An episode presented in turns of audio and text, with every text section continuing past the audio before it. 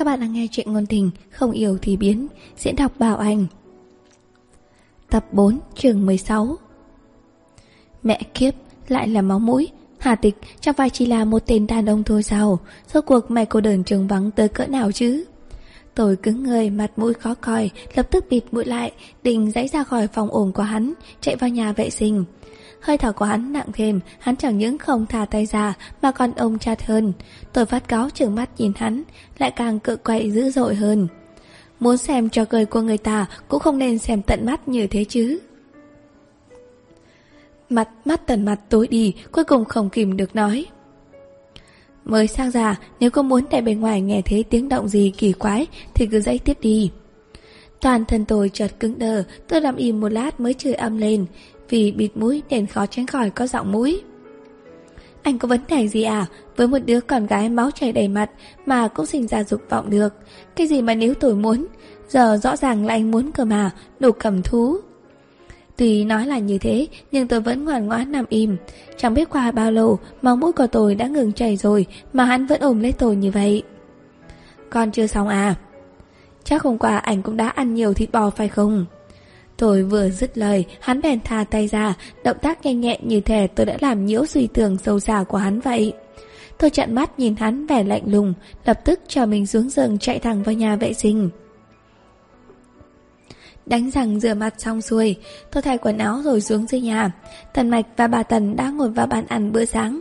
Tôi lên tiếng chào hỏi bà Tần, cầm miếng bánh mì lên đang chuẩn bị ăn, thì bà Tần bỗng nhiên nói. À thì, tuy tuổi trẻ là vốn liếng, nhưng mà chuyện gì cũng lên làm từ từ thôi, thỏng thả chút. Tôi chớp mắt, không hiểu ý bà cho lắm, ngoảnh đầu nhìn tần mạch, lại hoảng hốt bắt gặp nụ cười đang treo trên môi hắn. Con biết rồi mẹ ạ. Tôi nhíu mày không hiểu, nơi khóe mắt chợt trông thấy người giúp việc, thu dọn phòng ốc đang ôm một đống gà giường đi xuống. Vết máu lấm tấm trên đó, rõ ràng là kiệt tác của tôi. Khóe miệng tôi giật giật, chỉ nháy mắt đã hiểu được ý của cầu nói lúc nãy. Nếu làm chuyện đó mà tới được mức kia thì đúng là nên chậm lại một chút. Tôi hùng dữ lườm tần mạch một cái, khổ nỗi không thể giải thích được, đành vui đầu gặm bánh mì xả tức. Bữa sáng phải ăn chút xấu hổ cuối cùng cũng xong, ngồi trên xe tần mạch, tôi cười cười với thầy chào tạm biệt bà Tần trong sân. Lạnh lùng quay mặt lại. Căn hộ của anh sắp hoàn thiện rồi, hôm nay đã dán xong tường, ngày mai chắc đồ giả dụng sẽ được chuyển tới. Anh thích ở lúc nào thì cứ dọn vào lúc ấy. Nhưng tôi tốt bụng đề nghị với anh. Tốt nhất là đặt thàn hòa tính trong nhà Để không khí lấy vài ngày. Hợp việc hợp tác giữa chúng ta Coi như cũng sắp kết thúc rồi. Đến lúc ấy đừng quên số tiền thưởng gấp 4 của tôi đấy. Hừ Hắn lạnh nhạt thử một tiếng. Cái tính của cô cũng phân biệt mọi thứ rõ ràng nhỉ? Tôi quay đầu đi nhìn cảnh vật đang trôi nhanh như bay ngoài cửa kính, chẳng để tầm tới hắn bụng bào dạ. Nếu ảnh mà tốt tính hơn một tí, Thì như mẹ ảnh thì nói, Tôi với ảnh cũng không đến nỗi như thế này. Hắn cũng không có nhiều thời gian chú ý đến tôi. Từ lúc hắn mở di động, Thì luôn luôn ở trạng thái trò chuyện. Trong chiếc xe, Chỉ có giọng nói trầm trầm của hắn, Nghe vững vàng mà lại êm tai vô cùng. Quãng đường từ ngoại ô vào nội thành, Lúc mới đầu còn thông thoáng, Vào trong thành phố thì dần trở nên đông đúc. Xe đi đi dừng dừng, Nhưng tôi thì không gấp, Nghĩ bụng dù sao vị khách sộp đang ngồi cạnh đây Hắn không vội thì đương nhiên tôi cũng chẳng vội nhưng lái mãi đi mãi, hắn dần dần không nhận điện thoại nữa. Tôi cũng từ từ phát hiện ra hướng đi của hắn không đúng, bèn thế lạ hỏi một tiếng. Đây là hướng tới căn hộ của anh sao? Mãi mà không thấy hắn trả lời, tôi ngoảnh đầu lại nhìn, thấy sắc mặt của hắn vô cùng xấu. Mặt nhằn mày nhíu. Anh làm sao thế? Đừng ồn Giọng hắn căng lên, dường như đang đè nén cơn đau nào đó. Tôi ngoan ngoãn ngậm miệng, sợ làm phiền hắn. Hắn lái xe chậm rãi thấp vào bền lề, cuối cùng là dừng lại ngay vệ đường. Hình như không chịu đựng được nữa, hắn gục đầu trên tay lái, một tay ấn lên chỗ dạ dày. Đầu dạ dày. Lúc này tôi cũng chẳng quan tâm liệu hắn có giận hay không, kéo tất cả các ngăn trong xe ra, vừa xem vừa hỏi. Thuốc của anh đâu? Để đâu rồi?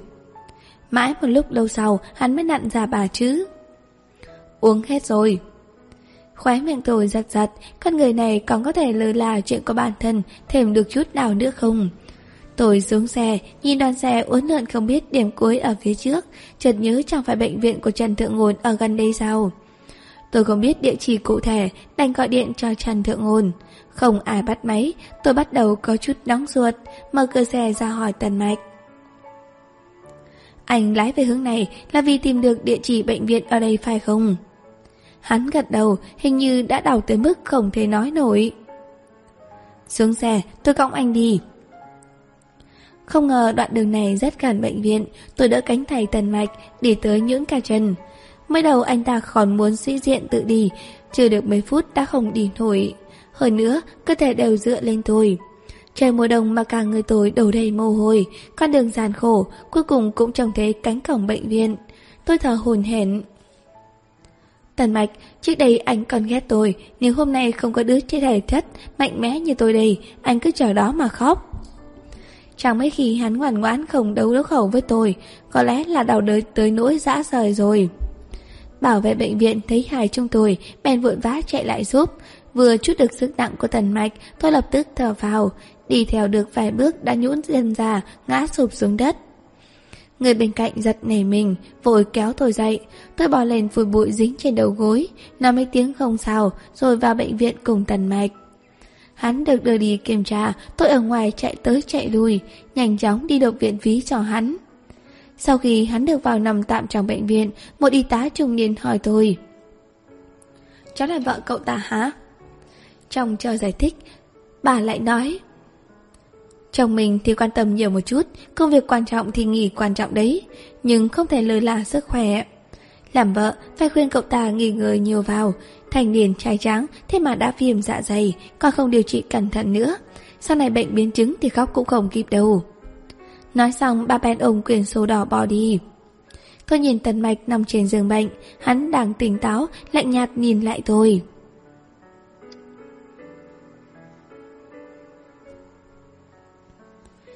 Chẳng biết tại sao, nhìn gương mặt nghiêm nghị có chút yếu ớt của hắn, tôi bỗng thấy buồn cười, bật cười thành tiếng vui vẻ nói.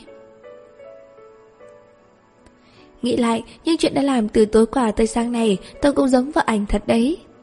Vừa dứt lời, suy nghĩ đã bay tới cơ thể sáng nay ôm tôi khi vừa tỉnh giấc, cùng với bộ phận hoặc vì phản ứng sinh lý, hoặc vì phản ứng tâm lý mà hơi cứng lên của hắn.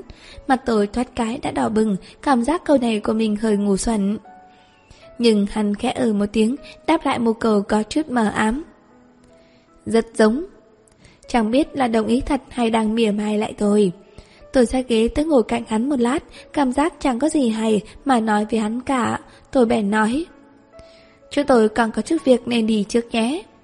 Hắn im lặng chốc lát gật đầu, tôi đi tới cửa phòng thì không dằn được mà quái đầu lại liếc hắn một cái. Cảm giác một mình hắn nằm trong phòng bệnh như thế có hơi đáng thương. Tôi hỏi... Hay là tôi tìm ai tới chăm sóc anh nhé? Hắn quay đầu lại nhìn tôi, không nói lời nào. Có lẽ vì bị bệnh, sắc mặt hắn hồn hòa hơn ngày thường rất nhiều, ánh mắt già vờ lạnh nhạt lại có chút dị diện, không cần ai bố thí khiến trái tim tôi thoáng cái đã mềm nhũn. Tôi chậm chậm quay lại bên giường. Thực ra, trước tôi cũng không có gì việc gì cả, nếu nếu anh cần thì tôi ở đây với anh cũng không sao. Hắn nở một tiếng còi thường. nhưng từ đầu chí cuối không hề lên tiếng đuổi tôi đi, để mặc cho thời gian chậm rãi trôi qua trong yên lặng được một lát, hắn mới nhỏ giọng nói. Đầu gối. Hả? Thôi, không sao. Hắn quay đầu nhìn ra ngoài cửa sổ, nét mặt có lẫn chút hờn dỗi lạ lùng. Tôi âm thầm rồi hắn là đồ yếu quái, nói được một nửa lại thôi, còn tự giận dỗi nữa chứ. Chẳng hiểu ra sao hết. Đỡ bắt quả ngoài cửa sổ theo ánh nhìn của hắn, tôi nhào mắt lại. Người kia, cái người đang đi chung với bác sĩ khác không phải là Trần Thượng Ngôn sao? Cái tên này cứ lúc nào quan trọng thì chẳng thế đâu. Từ lúc tôi xử lý xong hết rồi mới đột ngột thò mặt ra. Trong lòng tôi có chút bực bội, đang định gọi điện cho anh ta thì bên kia đã diễn ra một màn khiến tôi phải sợ hãi.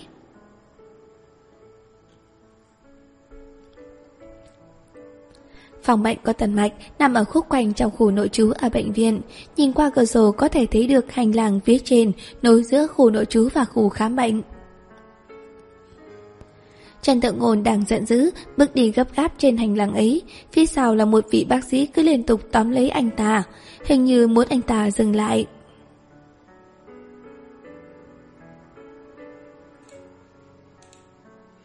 Trần Thượng Ngôn có vẻ rất bực mình, quay người lại để mạnh vị bác sĩ kia một cái. Nhưng đối phương đã nhận cơ hội này mà nắm được tay anh ta, kéo thẳng vào lòng mình cúi đầu hồn say đắm. Khỏi cần nhìn thêm gì nữa, tôi bước tới nhẹ nhàng kéo rèm cửa sổ lại. Ngoại tình, tôi chịu. Kẻ thứ ba, tôi cũng chịu luôn. Nhưng mà... Nhưng mà tại sao kẻ thứ ba đó lại là đàn ông? Quay lại ngồi lên ghế, tôi ngần người ra nhìn chăm chăm vào chiếc chăn trắng toát. Hà tịch. Thư ngẩng đầu lên, mãi sau lưng mới thu ánh mắt về gương mặt của tần mạch. Cô... Hắn nghẹn lại mãi rồi mới nhả ra được một câu không giống tiếng người. Thực ra chuyện này rất bình thường. Tôi nghe xong thì mỉm cười gật đầu. Đúng vậy, thời buổi này người thích gái đều tìm gái chuẩn, người thích trai thì tìm tới trai chuẩn. Còn đứa con gái nam tính có khuynh hướng tình dục bình thường như tôi đây, chắc chắn là ế rồi. Tuổi thở dài, đã chẳng còn gì để mất thì mất luôn. Xem như anh xui đi, vướng vài tuổi, lấy được đêm đầu của tôi. Nếu không e là trăm năm sau tôi lại trở thành bộ thi thể chỉnh trắng duy nhất mất. Trong phòng lại chìm vào im lặng. Cô thế này cũng tốt mà.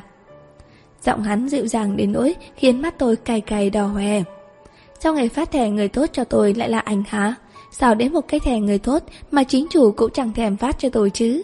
Mấy người muốn hồn thì hồn đi, tốt xấu gì cũng phải đánh tiếng cho tôi chứ. Đừng đột ngột như thế có được không?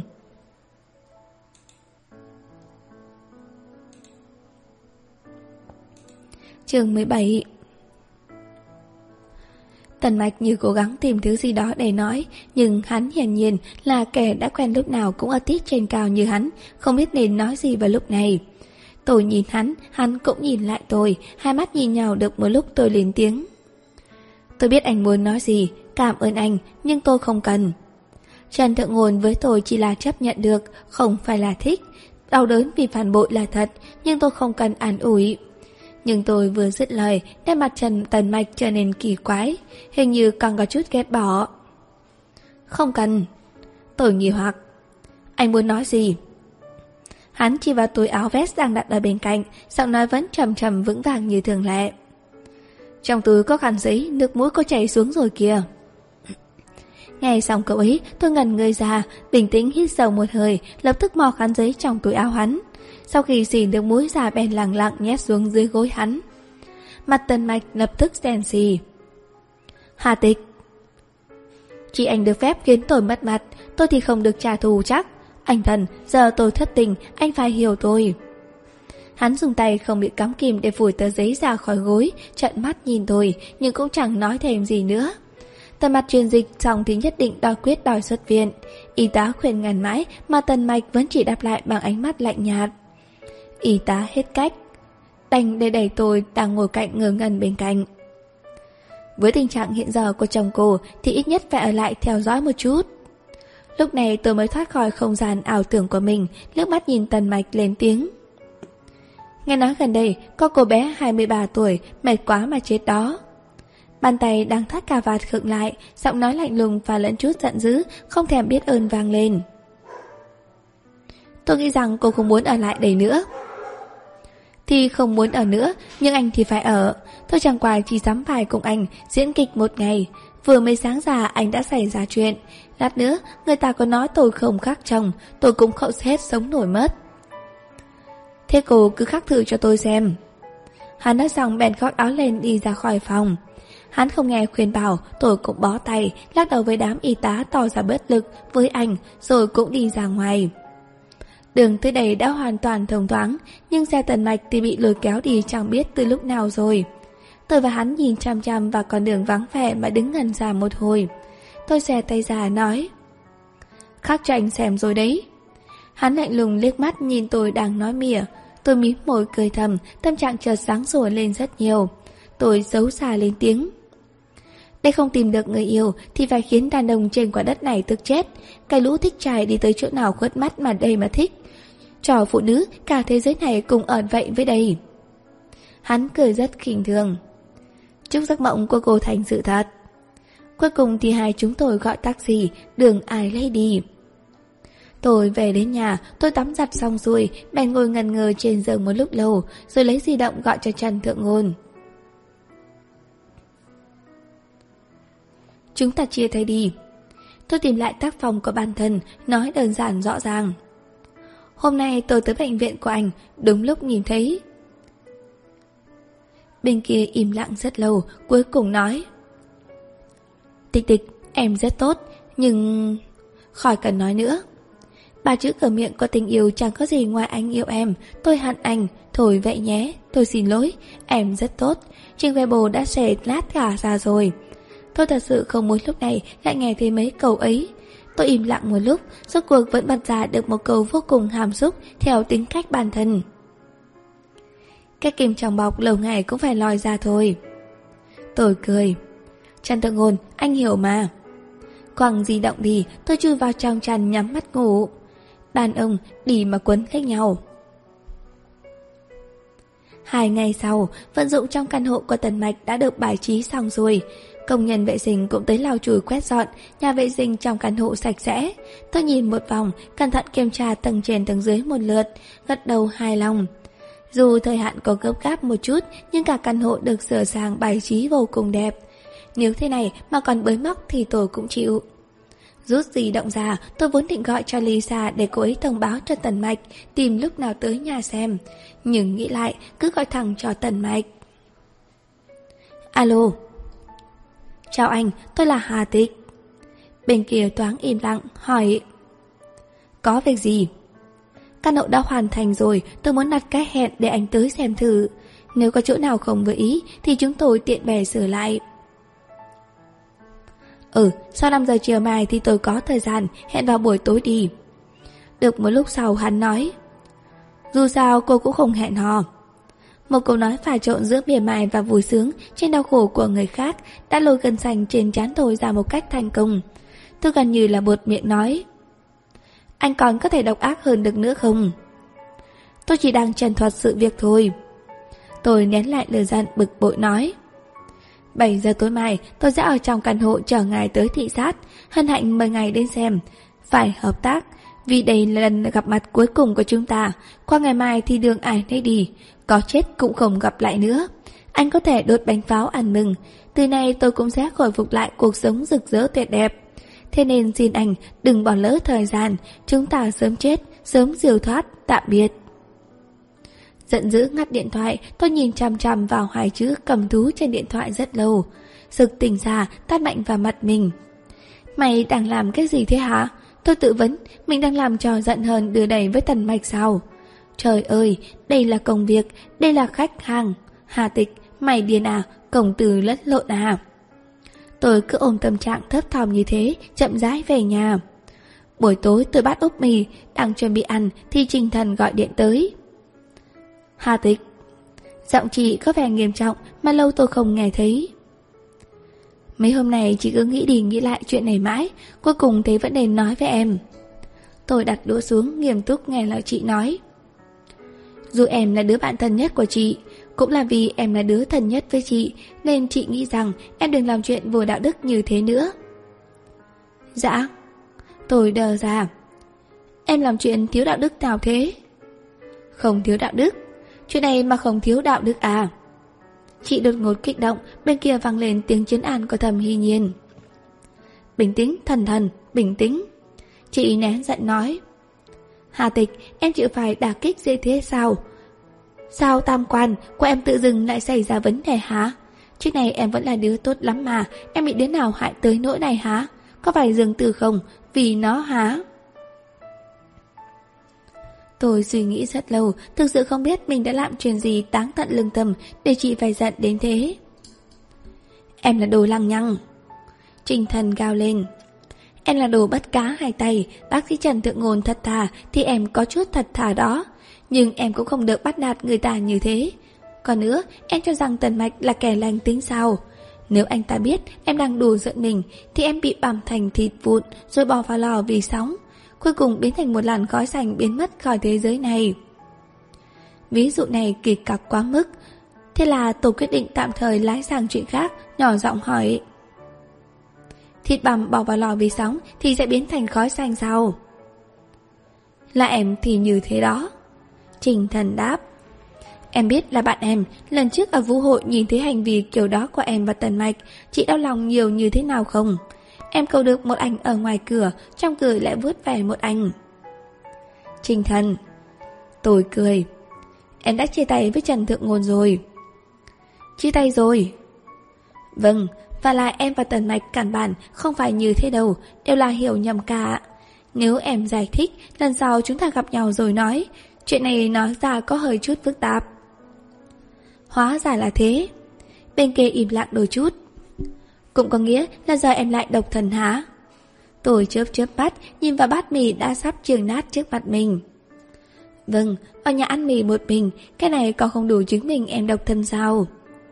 Trình thân bên kia thở dài xót xa nói. Thực ra thì thoảng bắt cá hai tay cũng chẳng phải chuyện gì to tát khi đem nó ra so sánh với việc độc thân. Khóe miệng tôi giật giật, chẳng buồn để ý tới chị nữa. Đúng rồi, giọng chị lại trở nên nghiêm túc. Mấy hôm nay Dương Tử có tới tìm em không? Không ạ. Gã còn dám sao, lần sau tôi sẽ khắc chữ hẹn lên mặt gã. Thế thì tốt, hôm vũ hội đó, nó chắc chắn cũng nghĩ như chị. Cho rằng em và Tần Mạch đã thành đôi. Chẳng phải lần trước chị đã nói với em rồi à, công ty Sam Dương và Tần Thị đang cạnh tranh cơ hội hợp tác với công ty Thẩm Hy Nhiên. Cuối cùng Tần Thị đã giành được hợp đồng này, mai Thẩm Hy Nhiên sẽ ký hợp đồng với Tần Mạch. Nếu Dương Tử tìm em, chắc chắn là có ý định bẩn thỉu, em đừng để ý tới nó. Tôi cười cười. Em biết rồi, mi của em sắp nát rồi, em cúp máy trước đây. Trước đây Trinh Thần không thích dường Tử, bảo chồng gã có cái mặt phụ tình. Quả thực là chị đúng, nhưng lần này tôi vẫn không tin lời chị. Tôi nghĩ tốt xấu gì thì từng là người yêu mấy năm trời, bắt chọn bạn trai của tôi hồi học đại học, chắc không sẽ không tệ tới mức đó chứ. Trường 18 7 giờ tối, tôi xuất hiện đúng giờ ở nhà Tần Mạch, căn hộ tối om rõ ràng là vẫn chưa có ai tới. Tôi bật đèn trong phòng lên, rồi lại thưởng thức thành quả lao động của mình thêm lần nữa. Thứ mình thiết kế nhìn ra kiểu gì cũng thấy đẹp. Tiếc là sau này chỉ có thể nhìn thấy nó qua ảnh và bản vẽ thiết kế mà thôi. Tôi lưu luyến nhìn rất lâu mà vẫn chưa thấy bóng dáng Tần Mạch đâu. ngẩng lên nhìn đồng hồ trên tường, phát hiện hắn đã muộn tới gần 10 phút rồi, trong lòng tôi có chút bực bội. Không phải người làm ăn luôn luôn giữ chữ tín và đúng giờ sao Hay vì người đang chờ là tôi Nên hắn mới cố tình làm thế Tôi ngồi xuống sofa nghịch di động một lát 7 giờ 20 7 giờ 40 Cáu rồi nhà Tôi gọi thẳng cho hắn. Đầu tiên là tiếng cho máy Sau đó bị ngắt. Chắc là có việc đột xuất rồi. Đến 8 giờ tôi không ngồi chờ tìm được nữa. Bèn gọi lại lần nữa. Lần này điện thoại cứ đồ chuông suốt mà không có ai nhận máy. Chẳng lẽ vẫn còn bận? Trong lòng tôi tức điên lên, chẳng lẽ hôm qua tôi không hẹn thời gian với anh à? Đến 8 giờ 15, mặt tôi lạnh tè, gọi thêm một cuộc vẫn không ai nghe. Không tới thì thôi, tôi rách túi tiền bực bội tắt đèn ra khỏi căn hộ. Đi thang máy xuống, ra khỏi tòa nhà gió lạnh thổi qua khiến tôi giật mình. Đứa mắt nhìn quang cảnh tiêu điều mùa đông dưới ngọn đèn đường. Bước chân tôi thoáng ngừng lại, chợt nghĩ nếu có thể có một người bước cùng tôi tới trạm xe buýt thì tốt biết bao. Đương nhiên tôi đã tỉnh lại từ ảo tưởng kia rất nhanh chóng. Đi bộ ra khỏi cổng của nhà, tôi phải băng qua một con đường. Đi về bên trái thêm 200 mét nữa, sau đó đi qua một con hẻm nhỏ, rồi qua đường để đi buýt về.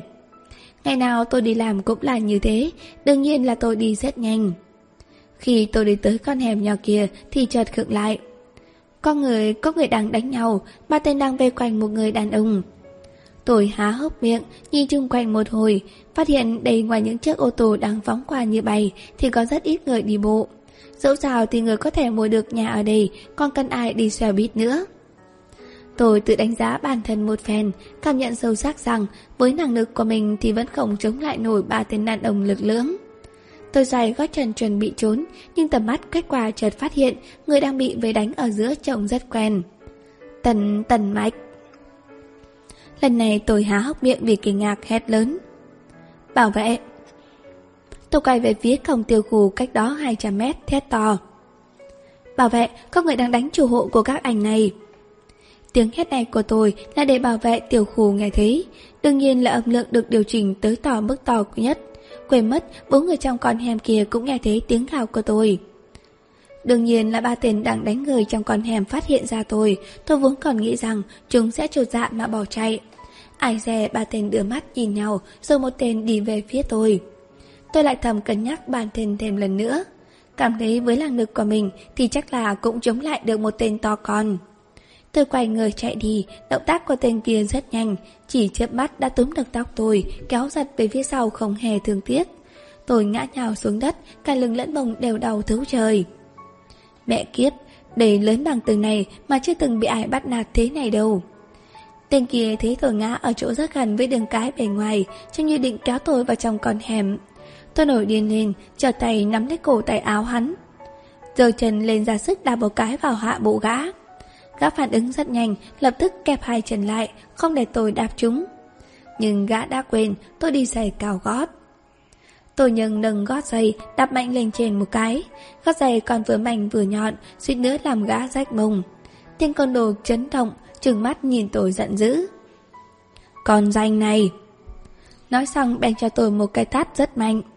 Đầu óc tôi thoát cái đã váng vất, tôi muốn dãy ra khỏi bàn tay của gã đang giữ tôi, nhưng không thể nào thoát ra nổi. Tôi bắt đầu dãy dụa lung tung, vừa cắn vừa cào, cũng không ích gì. Đây là lần đầu tiên trong đời tôi ý thức được, nếu phụ nữ mà so thể lực với đàn ông thì chẳng đời nào so được. Thế nên phụ nữ chỉ có thể nắm được nhược điểm của đàn ông. Khi tôi vừa bắt được nhược điểm của gã côn đồ trong lúc dãy dụa vật lộn, cùng tiếng cười đầy đau đớn của gã, còn có một tiếng quát giận dữ. Cút! Gã côn đồ bị đấm mạnh vào mặt, ngã rúi ràng bên cạnh, nhưng tôi vẫn cố chấp nắm chặt lấy nhược điểm của gã, không chịu buông.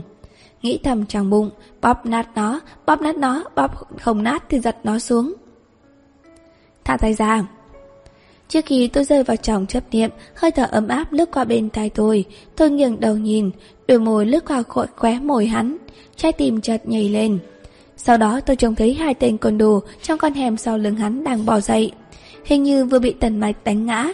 Lúc này đang tức tối hầm hầm bước tới. Tần mạch kéo tôi đứng lên, đẩy ra khỏi con hẻm. Đi gọi người.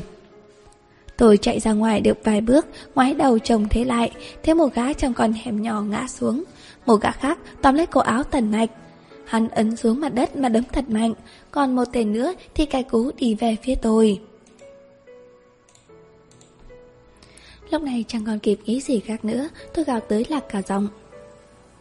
Bảo vệ, chết ở chỗ nào rồi? Tôi quay người chạy sang đường, gã kia thấy tôi chạy thì bắt đầu đuổi theo. Tôi sợ tới nỗi mất cả hồn vía, cứ đứng giữa đường mà ra sức gào thét. Hoàn toàn không để ý tới thể diện, chỉ mong thu hút được xe cộ quả lại của ba bảo vệ của khu nhà.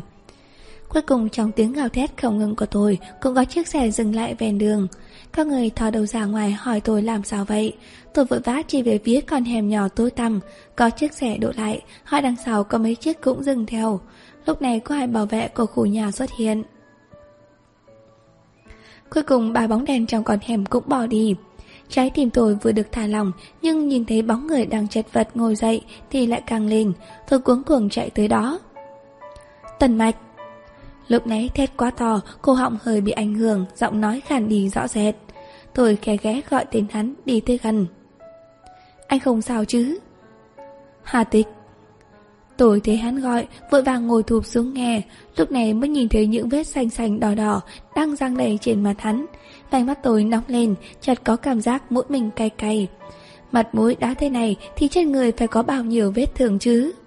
Hắn cũng nhìn tôi, tôi nghĩ bộ dạng mình giờ chắc hắn cũng khá nhất nhác. Cô là đồ ngốc. Hắn mắng tôi. Anh là đồ ngu. Tôi mắng hắn, Hai người lại im lặng một hồi Lát sau, tôi nhìn gương mặt xanh tím của hắn, Chùi đôi mắt hơi rơm rớm nước rồi mỉm cười Tần mạch, Ảnh cũng có ngày hôm nay Bị đánh cho tới tả Hừ, Cô đánh nhau thì dễ coi lắm chắc, Như điền ấy Tôi hơi bực bội Sao anh ngủ thế hả? Không biết chạy sao? Không biết gọi cảnh sát à? Gần nhà thế này mà cũng bị chặn đánh di động bị cướp mất. Hắn cũng bắt đầu tức giận. có thể chạy thì tôi còn đần ra đây mà chịu đòn như cô sao? Không phải thế anh bị đánh nên tôi mới cuống lên như thế sao, cái đồ vô lương tâm. Hắn nghe tôi nói thì thoáng im lặng, rồi có chút lúng túng mà nghiêng đầu đi, nhìn đèn đường phía ngoài còn hẻm. Mặt ngoài mặt ra, còn chỗ nào bị đánh không? Thần lò trời nổi còn hỏi tôi, tôi có bị đánh nữa cũng chẳng bị thương nhiều như anh. Cái này khác mà. Hắn quay đầu nhìn tôi, chân mày hơi cau lại. Nhưng tình cảm trong ánh mắt ấy vừa giống như lo lắng, vừa tựa như dịu dàng. Tim tôi nhảy lên thình thịch, chẳng biết mò gò má vì bị đánh hay vì bị người khác mà nóng lên lạ thường. Đừng, đương nhiên khác rồi. Tôi cười hà hà. Thì quả ảnh có ở trên người tôi đâu, ảnh bị đánh tôi cũng chẳng đau. Tôi định vươn tay ra đỡ hắn, nhưng sợ chạm vào vết thương nào đó nên không đụng tới bèn hỏi. Thế giờ làm sao đây? Tới bệnh viện nhé, gọi 120 hay gọi 11 trước? Tùy cô. Hàn đáp rồi lạnh lùng cười. Ai gây ra chuyện thì trong lòng tôi đã có suy đoán, nhưng chuyện này tôi nhớ hết, sớm muộn gì cũng trả lại. Tôi lập tức hùa theo. Lúc trả, nhớ cho tôi xem náo nhiệt, không bóp nát được thứ đó của cái thằng kia, đáng tiếc thật. Tần mạch liếc mắt nhìn tôi, không đáp lời.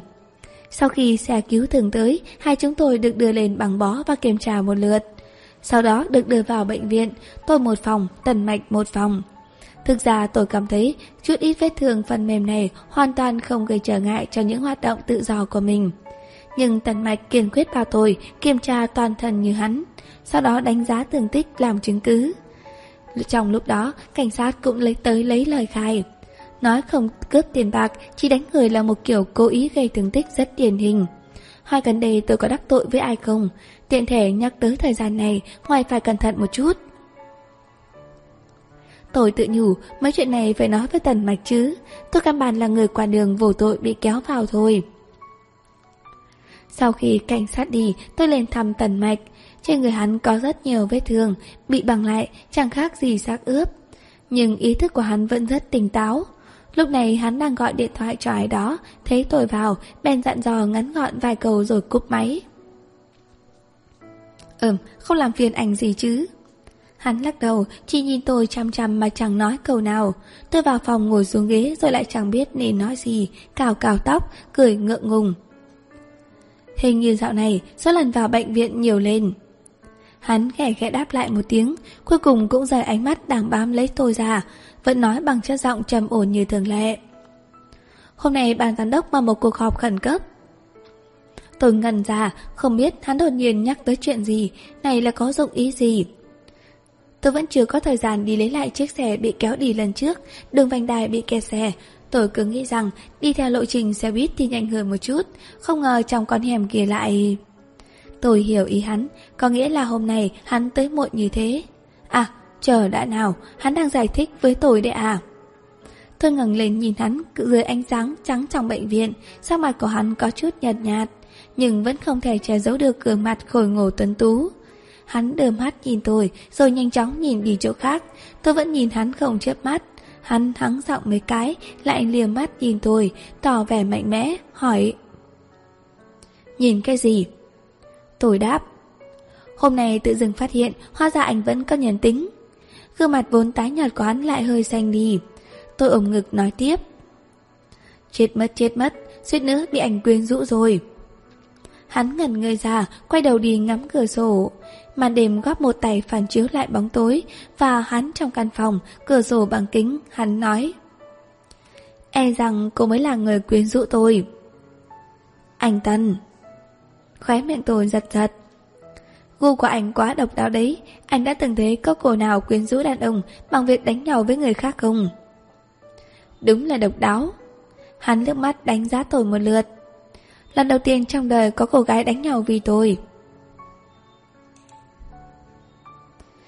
Trường 19 Nghe Tần Mạch nói như vậy, tôi lạnh nhạt đáp. Vinh hạnh quá, đây cũng là lần đầu tiên trong đời tôi đánh nhau vì một người đàn ông. Hà tịch Hắn hình như nghe không hiểu ý mỉa mai trong lời nói của tôi, tự nói tiếp. Cô đã tạo ra không ít lần đầu tiên trong đời tôi. Hắn vừa dứt lời, chẳng hiểu sao tôi lại nhìn chăm chăm vào môi hắn, nhớ đến sự đụng chạm khẽ khàng trong lúc hỗn loạn kia, rồi bật ra một câu như bị ma sùi quỷ khiến. Ừ, anh cũng gần thế, cơ bản là đã lấy mất lần đầu tiên của tôi để dành cho chồng tương lai rồi. Vừa bật ra câu này, tôi chỉ hận không thể cắn đứt lưỡi mình. Chuyện tình một đêm ấy với tôi, Lạc và hắn đều như một điều cấm kỵ. Từ lúc biết nhau, chúng tôi đều rất ăn ý tránh nhắc tới chủ đề này. Dù quan hệ hiện giờ giữa chúng tôi có ra sao, một khi đã có chuyện dừng chiếu xèn vào giữa hai người, nam nữ, thì chỉ sẽ càng lúc càng phức tạp. Và lại đêm đó, quả thực là lần đầu tiên của tôi. Giờ tôi nói thế này, khó tránh khỏi có cảm giác muốn bắt hắn chịu trách nhiệm. Hắn nhấn mày, trong mắt lướt qua một tia sáng, đảo mắt sang nhìn tôi rất lâu rồi đột nhiên lên tiếng. Cô đang ám chỉ gì? Tôi vốn cho rằng hắn sẽ tức giận, không ngờ hắn lại bình thản mà thốt ra một câu như thế. Ánh mắt còn vô cùng nghiêm túc, khiến trái tim tôi nhảy thình thịch. Như có thứ gì đó bồng xù vừa lăn qua. Nhìn hắn thế này, cứ như thực sự đang nói rằng Cô dám nói thì tôi dám đồng ý. Tôi vội vã nhìn đi nơi khác, bật cười gượng gạo, nhìn lên đồng hồ trên tường. À, anh xem, đã 11 rưỡi rồi, không làm phiền anh nghỉ người nữa, tôi về trước đây. Rồi dứt khoát bỏ chạy. Khoảnh khắc cánh cửa được đóng lại, tôi nghe thấy tiếng hắn làm bẩm tự nhủ. Thực ra như thế cũng được. Cái gì cũng được, tôi không có gàn hỏi, ủ rũ chạy về phòng mình, định sáng sớm mai sẽ bỏ cuộc chạy lấy người. Tôi nghĩ sau khi căn hộ được giao chắc chắn không còn có thể chút liên hệ gì với hắn nữa. Người đàn ông này quá nguy hiểm. Mà tôi của hiện giờ rất dễ rung động với hắn. Hôm sau, tôi đang cân nhắc xem có cần chào tạm biệt tần mạch rồi hãng đi hay không, thì tiếng gõ cửa vang lên. Tôi mở cửa, nhưng người đứng ở trong phòng lại là bác sĩ Lục và bác Tần đang ngồi trên xe lăn. Tôi thoáng ngần ra, ý nghĩ đầu tiên lướt qua trong đầu là Bọn họ tới làm gì, rồi ý nghĩ thứ hai chính là Mà màu giả vờ là vợ tần mạch. Ý nghĩ thứ ba ùn ùn kéo tới. Đồ ngốc, mày bị tần mạch chèn ép quen rồi à? Lần này hắn có trả tiền mày đâu, giúp hắn làm cái gì? Nhưng khi từng ý nghĩ này ra trong đầu, trên mặt tôi đã nặn ra được một nụ cười ngọt ngào. Bác Tần, sao bác lại tới ạ? À? Đôi mắt bà Tần đỏ hoe như vừa mới khóc, bà không vào phòng, kéo tay tôi ngồi xuống để mà nhìn xem, ánh mắt đầy thương xót. Sao mặt lại sừng ra thế này, con gái sao ra ngoài gặp người ta được đây? Sự yêu thương khiến tôi có chút bối rối. Trong mắt tôi, tôi và Tần Mạch chỉ diễn một màn kịch, diễn xong quay người đi, có thể trêu đùa mỉa mai nhau. Nhưng nếu chừng sống hòa bình, quan tâm lẫn nhau như người một nhà thì dường như hơi quá. Còn chưa ăn sáng phải không? Bác mang ít cháo qua đây, dù gì cũng phải ăn một chút. Bác Lục đẩy bà sang bài phòng Tần Mạch. Bà Tần kéo tay tôi, đau lòng nhắc nhở. Sao lại gặp đúng bọn cướp chứ? Chúng nó cần tiền thì cứ đưa, nhìn hai đứa bị đánh ra đồng nỗi này xem. Tôi nghĩ chắc chắn Tần Mạch sợ mẹ lo lắng nên không nói thật với bà, tôi ậm ừ mấy câu. Chỉ trách bọn chó bất cần quá. Lúc đẩy cửa bước vào, trên giường Tần Mạch đặt một chiếc bàn nhỏ, hắn đang ăn cháo, bà Tần nói. À Mạch, múc một bát cho tịch tịch đi. Tần Mạch ngẩng đầu nhìn tôi, trong mắt lóe lên ánh sáng mà tôi không thể hiểu được. Khiến giống lưng tôi bỗng chốc tê đi, không biết tại sao lại khiến tôi sinh ra cảm giác muốn chạy ù ra ngoài. Tôi nghĩ, lúc này nếu không phải bà Tần đang nắm tay tôi, không chừng tôi sẽ hoảng sợ để lại một câu tạm biệt, rồi tổng cửa bỏ chạy mất. Hắn nghe lời, múc một bát cháo, vươn tay đưa cho tôi. Tôi trần trừ mãi, tới tận khi ba thân nhìn tôi một cách kỳ lạ, tôi mới nhận lấy bát cháo. Đón ánh mắt hắn gật đầu cảm ơn. Tôi ăn cháo, trong lòng cứ nghĩ đi nghĩ lại, sao mình làm sao vậy? Sao phải sợ hắn? Hôm qua tôi cũng xem như là cứu hắn cơ mà. Hắn gặp chuyện xấu hổ như thế, hai chúng tôi gặp nhau thì người hoang mang đỏ mặt, phải là hắn mới đúng chứ. Nói cho cùng vẫn là còn chẳng do có nhà cửa cố định gì. Bà Tần đang nói gì đó với Tần Mạch Tôi thì thả trồi suy nghĩ Trong đầu điểm cả một lượt tất cả những hình ảnh Từ lần đầu tiên gặp mặt tới bây giờ của tôi và Tần Mạch. Tôi đã dần thân quen vần với lúc ban đầu từ lúc nào.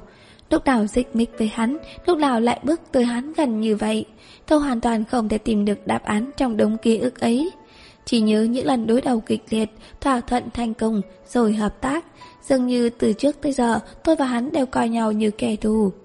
Nhưng điều kỳ lạ là Chúng tôi vẫn đứng chung một chiến tuyến, thậm chí còn sinh ra cảm giác đối đầu vui vẻ, giống như gặp được kỳ phùng địch thủ. Thế nên thấy hắn bị thương thì tôi đau lòng. Đau lòng, tôi chợt thấy hoảng hốt. Tôi qua tối qua, nhìn thấy vết thương trên người hắn thì sinh ra cảm giác đau lòng và lo lắng. Không hợp lẽ với mối quan hệ biểu hiện ra bên ngoài hiện giờ giữa hai chúng tôi. Nếu nói người tôi qua chịu đòn là tạ bất đình, mà trước đó tạ bất đình còn đẩy tôi mất cổng trời lão hơn một tiếng đồng hồ, không có lý do. Thấy lạ bị đánh, cùng lắm thì tôi chỉ tìm một góc mà gọi một một không. Sau đó lặng lẽ chạy đi gọi bảo vệ khu nhà. Tuyệt đối tôi sẽ không gào lên mất lý trí như lúc ấy. Bởi vì... bởi vì người bị đánh là Tân Mạch sao? Vì Hà Tịch mày với hắn... Tịch tịch, cháu nói xem có được không? Không được. Tôi hoảng hốt hô lên, gần như nhảy dựng lên. Mọi người trong phòng đều giật mình, dường như bị tôi hù dọa. Bà Tân nhìn tôi một lúc rồi lên tiếng, vẻ hơi tổn thương.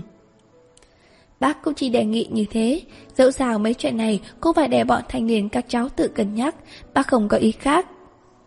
Tôi tỉnh táo lại, đưa mắt nhìn gương mặt đang sầm xuống của thần mạch, lại quét mắt sang bác lục đang cào mày. Cuối cùng chuyển ánh mắt lại chỗ ba tần. Tôi cào tóc. Chuyện này... chuyện này... Nếu lúc nãy tôi hỏi bọn họ vừa nói gì, liệu có làm người ta cảm thấy tôi đang giả vờ ngớ ngẩn không? Tôi muốn khóc, nhưng quả là tôi chẳng biết bọn họ vừa nói những gì mà. Mấy đứa tự nói chuyện với nhau đi, là bác quá sốt ruột thôi. Bà tần nhận ra sự ngượng ngùng của tôi, miễn cưỡng mỉm cười nói. Hôm nay bác hơi mệt, bác về trước nhé. Nói xong ba bèn ra hiệu cho bác Lục đẩy xe ra khỏi phòng. Tôi thấy sắc mặt bà Tần không được tốt lắm, trong lòng thấy áy náy, nhưng lại không biết nên nói gì, chỉ có thể âm thầm vì nhổ mình mấy câu. Phòng bệnh im lặng một hồi, tôi quành đầu lại định chào tạm biệt Tần Mạch luôn. Nhưng vừa thấy sắc mặt đáng sợ của hắn, tim tôi giật thót, không thốt ra nổi lấy một từ.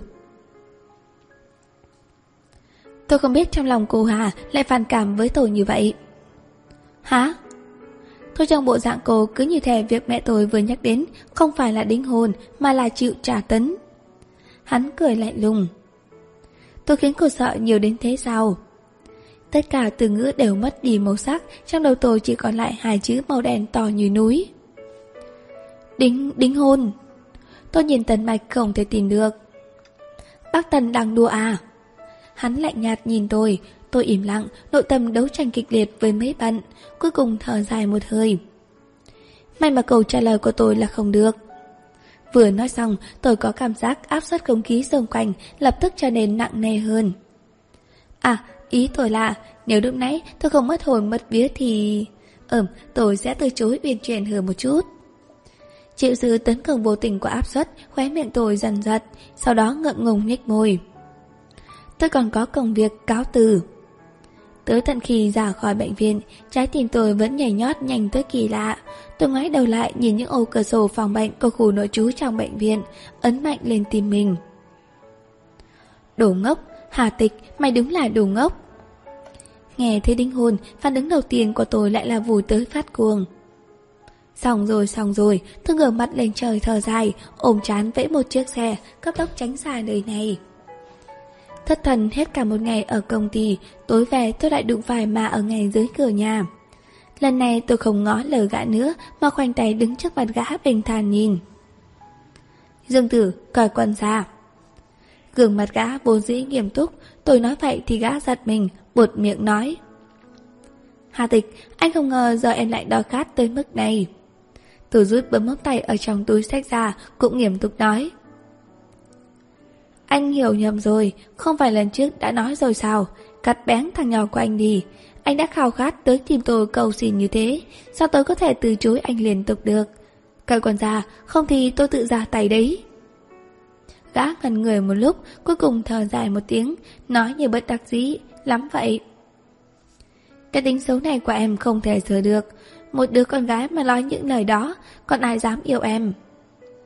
Ừ, tôi gật đầu, hoa già anh sợ cái cắt đó không đủ sướng Còn muốn bị chọc nát bồng há Hà tịch Gã hơi tức giận, cao mày lại nói.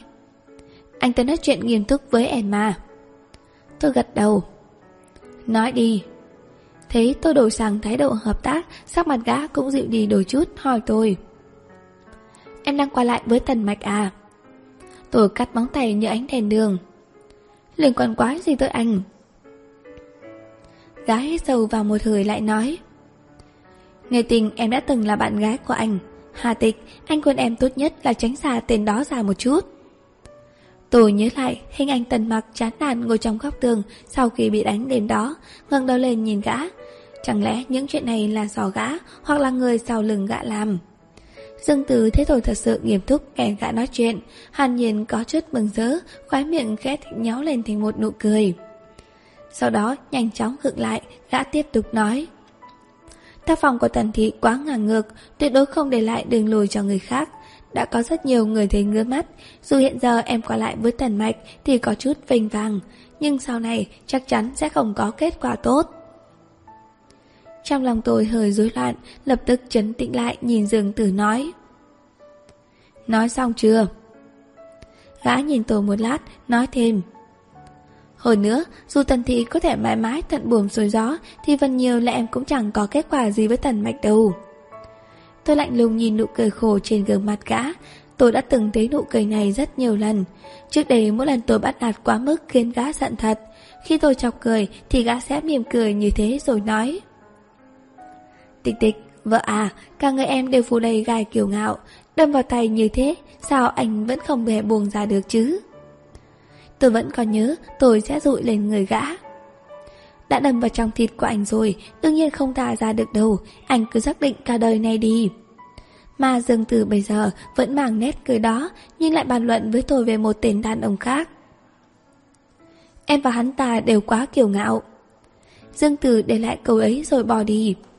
Tôi không đáp trả độc địa lại như thường lệ, Nhưng không có ánh mắt làm hay động tác kinh bỉ hả? Tôi nhìn theo bóng lưng một mình rời đi của Dương Tử, đứng dưới nhà rất lâu. Đây là lần đầu tiên từ khi chúng tôi chia tay, tôi suy nghĩ kỹ về nguyên nhân kết thúc tình cảm giữa tôi và Dương Tử. Trước đây tôi không dám chạm vào, biến mắt mình để đổi hết mọi lỗi lầm trên đầu Dương Tử. Giờ tôi đã dám chạm vào, dám xé miệng vết thương ra. Cũng xem như đã nhìn rõ, hóa ra sự kết thúc của tôi và gã không chỉ vì khoảng cách, không chỉ vì gã không vững lòng, mà còn bởi vì tôi quá kiêu ngạo. Chương 20 Sắp tới kỳ nghỉ Tết, bầu không khí làm việc trong công ty sôi nổi lên đôi chút. Phần lớn đồng việc nghiệp đều bàn luận xem năm nay về nhà phải mừng bao nhiêu lì xì cho bọn con nít nhà mình. Mua quà Tết gì cho người lớn trong nhà, người nào cũng kêu than rằng mình đã sắp bị chảy máu rồi. Tôi chợt nhớ ra, thần mạch vẫn còn sợ tôi nợ tôi số tiền thưởng gấp 4 lần. Lần trước bảo gọi hắn tới xem căn hộ, kết quả là đêm đó lại xảy ra chuyện bất ngờ. Sau khi hắn quên, tôi cũng quên mất. Sắp tới kỳ nghỉ, chuyện lấy tiền không thể trần trừ được nữa. Tôi nhấc điện thoại lên, nghĩ một lát, vẫn không dám gọi thẳng cho thần mạch, bèn gọi vòng sang cho Lisa. Thế nhưng Lisa lại nói tới giờ Tần Mạch vẫn đang nằm viện. Tôi nhủ thầm Cái tên này chỉ bị thương phần mềm thôi. Thế mà ở lì trong bệnh viện những 3 ngày Không phải bình thường tên này nhiệt tình làm việc lắm sao? Sao lúc này lại tranh thủ lời biếng chứ? Tôi đang định bảo Lisa sắp cho tôi cây hẹn Để Tần Mạch tới xem căn hộ. Nhưng Lisa đột nhiên lên tiếng. Cô có tiện việc tìm Eric hả? Vừa mày, giờ tôi đang ở bệnh viện Cô nói thẳng với anh ấy đi. Á, không cần không cần Alo, Tiếng từ chối của tôi còn chưa dứt, Bên kia đã vang lên một giọng nói trầm trầm. Đột nhiên nghe âm thanh ấy, Có một cảm giác ngơ ngáy khè khẽ quét qua lòng tôi, Nhất thời tôi không dám mở miệng. Hà tịch. À vâng tôi đây. Bên kia cũng im lặng một lát, Tôi có thể tưởng tượng ra được Ánh mắt hơi sáng lên nhìn chằm chằm Và nơi nào đó trong căn phòng, Ra điều chằm đăm chiều suy nghĩ của thần mạch. Vết thương đã khỏi chưa? Không ngờ câu đầu tiên mà hắn hỏi lại là như thế. Tôi đợi người già một lát mới hít dầu một hơi, Tùm lý trí của mình về. Chỉ là chút vết thương ngoài da thôi, Khỏi từ lâu rồi. Này, tôi gọi tới là muốn hỏi xem, Hôm nào anh có thời gian đi xem căn hộ của anh? Vừa hay chiều nay tôi rảnh, Cô tới bệnh viện tìm tôi đi. Tần mạch chợt lên tiếng. Đợi lát nữa làm thủ tục xuất viện, Chúng ta cùng tới đó. Chiều này cô bận à? Hắn lấy giọng điệu bàn công việc mà nói. Nhưng không đi chiều này thì chỉ có quà Tết tôi mới sắp xếp thời gian được. À, rảnh mà. Được rồi, lát nữa gặp. Cuộc gọi được chấm dứt rất nhanh gọn, nhưng tôi lại ngần ngừ đến hồi lâu. Cuộc đối thoại lần này không hề có tranh cãi, không hề có đối đầu, nhưng sao tôi lại cảm giác áp bức như vậy? Cứ như, cứ như đôi bên vẫn luôn án bình bất động, đột nhiên có một bên chủ động xuất kích, mạnh mẽ, mang theo quyết tâm tất thắng. Yêu cầu mà hắn đưa ra rất kỳ quặc, muốn tới xem căn hộ của hắn thì sao không để tôi tới thằng đó, lại phải tới bệnh viện đi cùng hắn chứ. Nhưng tôi nghĩ, dù sao từ công ty đến bệnh viện hắn, đang nằm rồi đến nhà hắn cũng thuận đường. Đi chung với hắn còn có thể giảm tiền xe, thế nên không tính toán gì. 2 giờ chiều, tôi xuất hiện ở bên ngoài phòng bệnh của Tần Mạch, gõ cửa phòng, sau đó đẩy cửa vào, đúng lúc hắn đang thắt cà vạt. Thế tôi, tới hắn bèn quét mắt nhìn tôi một cách hờ hứng. Mẹ tôi nấu ít cháo đang để trên bàn ấy, cô có muốn ăn không? dáng vẻ lời nói tự nhiên cứ như thể tôi chăm sóc hắn cả ngày ba ngày, hắn nằm viện vậy. Thái độ thân thiết của hắn làm tôi thấy kỳ lạ, tôi nghi ngờ trong cháo kia nhất định đã bị hắn bỏ thuốc. Sợ tới nỗi vội vàng lắc đầu nói không ăn. Hắn cũng không ép, thắt cà phạt bèn xong bèn quay lại nhìn tôi. Ừ, thế thì đi ăn cơm nào. Không ăn cháo thì ăn cơm, tôi bất được nghĩ. Đây rốt cuộc là logic bắt ép gì chứ? Tôi nghiêm túc từ chối. Tôi đã ăn rồi. Nhưng tôi còn chưa ăn. Hắn nói rất đương nhiên, cứ như thể cùng ăn với hắn là một trong những bổn phận của tôi vậy. Thấy tóc gãy tôi dựng ngược lên, định phản bác, ánh mắt hắn lại càng sắc bén. Nhưng lời nói thì dịu đi, như đang dỗ dành một đứa trẻ xấu tính. Ăn cơm xong thì đi xem nhà. Trong chớp mắt, tôi lại hiểu ý của hắn theo một cách rất đáng xấu hổ. Ăn cơm, xem nhà, lấy tiền dễ, không ăn cơm, không xem nhà, lấy tiền khó. Tóc cái tôi hơi dựng lên, Nhưng lập tức bị cụ màu màu đỏ lướt nhanh qua đầu, Dịu dàng vuốt dẹp xuống. Tôi lặng lặng mỉm cười. Tần mạch đứng bên cửa sổ ngược nắng, Dường như cũng cong môi lên. Nhưng khi hắn đã ăn mặc trình tề bước tới cạnh tôi, Thì đã khôi phục lại dáng vẻ rừng rừng lạnh nhạt. Tôi cho rằng hắn nói ăn cơm chẳng qua là ăn đại thứ gì đó thôi, Nhưng khi hắn đưa tôi vào sảnh chính của một nhà hàng món Âu, Mặt tôi đen thui anh Tần, chiều nay xem nhà với anh xong, tôi còn phải về công ty làm việc. Ừ. Hắn đáp một tiếng, không nói thêm gì nữa. Thầm niệm 10 lần khách hàng là tối cao, cuối cùng tôi cũng bình tĩnh ngồi xuống cùng hắn. Hắn gọi bít tết, tôi gọi một cốc nước cam. Hắn im lặng ăn, tôi cũng chẳng tìm ra được chủ đề gì muốn nói với hắn. Lúc mới bắt đầu thì còn có phần lúng túng. Sau khi đã quen với bầu không khí chậm rãi này, Ta muốn bắt đầu trèo ngược cành cây này. Tôi cũng chẳng thấy có chỗ nào kỳ lạ nữa. Có lẽ hắn chỉ muốn tìm một người cùng ăn với mình mà thôi. Hà tịch. Hả? Cô đã kết thúc với cậu bác sĩ kia rồi à? Tôi lườm hắn một cái. Nếu không thì sao? Sai chung một tên đàn ông với gã khác hả? Hắn như đang cân nhắc từ ngữ một lát, Hỏi tôi không đau lòng. Không biết, dù sao chút tình cảm này vẫn chưa đủ mạnh để ảnh hưởng tới cuộc sống của tôi. Tôi cắn ống hút, trong lòng chợt nhảy ra một câu, vẫn chưa có ảnh hưởng lớn như tần mạch nhà anh. Mấy giây sau, khi ý nghĩ ấy lướt qua, tôi chợt tỉnh táo lại. Giật nảy mình, quét mắt nhìn tần mạch đang khoanh tay thong thả nhìn tôi. Nén chặt lại cảm giác, trái tim đột nhiên nhảy lên thùm thụp. Hà tịch, Cô quá mức mạnh mẽ hay đang giả vờ quá hoàn hảo?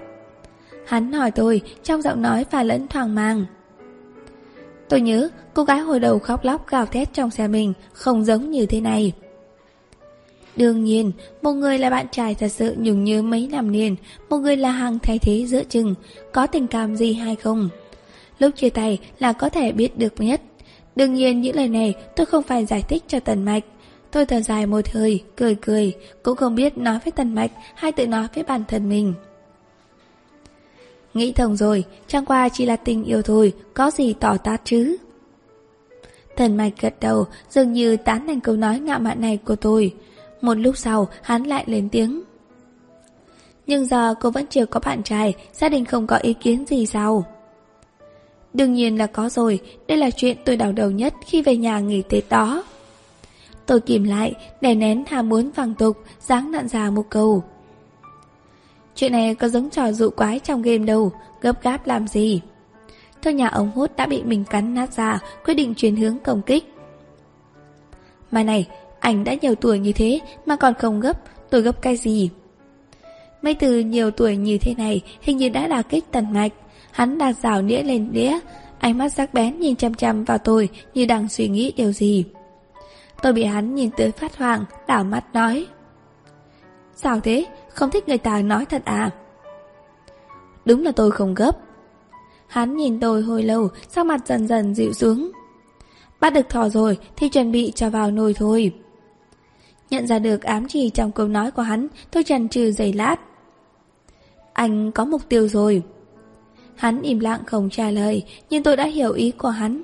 Hoa già đến người như tần mạch mà cũng đã tìm được nửa kia rồi. Trong phút chốc, chẳng hiểu sao lòng tôi lại thấy buồn bã.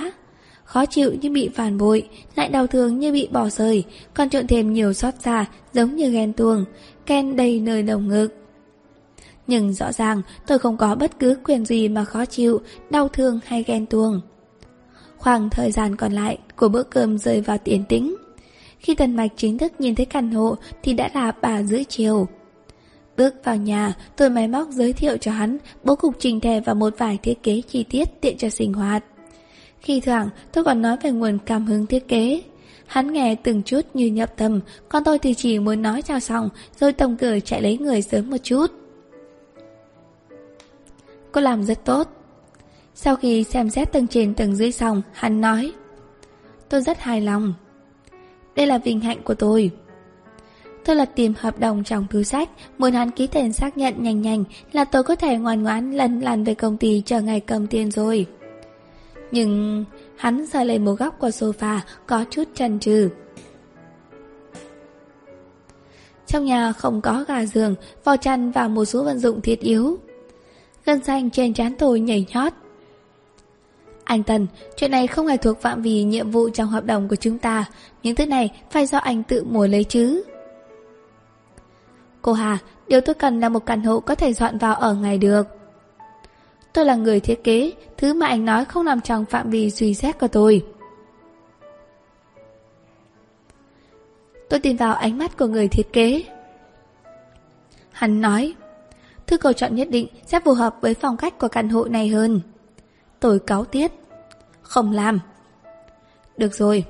Hắn nhìn đồng hồ, ra chiều như đã bàn bạc ổn thỏa sự tình hết rồi. Vừa hay tôi này tôi cũng rảnh, chúng ta cùng đi siêu thị chọn mua vài thứ đi. Tôi kinh ngạc trận trừng mắt lên. Dựa vào cái gì chứ? Tôi đã làm hết trách nhiệm công việc rồi, tôi không đi. Hắn khoanh tay lại, mặt mày nghiêm nghị, nhưng vẫn không thể giấu được ý cười hiền hiện trong đôi mắt, kiểu cười vô cùng xấu xa, hắn cào mày. Cô Hà, thái độ phục vụ của cô quả thực khiến tôi không hài lòng, tôi nghĩ mình lên đổi ngày ký xác nhận bản hợp đồng này thì hơn. Lửa giận trong lòng hừng hực, bốc cao bà trượng, tôi hận là không thể đập bàn đập hầm đồng này đang cầm trong tay vào mặt hắn. Sau đó lấy gót giày dẫm cho ra cái nở lỗ máu kia nữa. Tần mặt nhìn dáng vẻ ăn từ nuốt sống của tôi. Nó như thể vô cùng bật đặc dĩ. Xem ra tôi phải nói chuyện cẩn thận với Tổng Giám đốc Tạ về vấn đề tính tích cực làm việc của nhân viên mới được. Tôi siết chặt nắm tay, nếu hắn lại nói việc này với Tạ Bất Đình, số tiền thưởng gấp bốn của tôi cứ xác định là quấn theo chiều gió đi. Tôi nghiến rằng trả lời. Đi thì đi. Nhìn thấy mặt cười đặc ý trong của hắn, trong đầu tôi chỉ hiện lên tám chữ cực lớn, máu chảy đầm đìa. Cắt đất cầu hòa, trước nhục vào thân.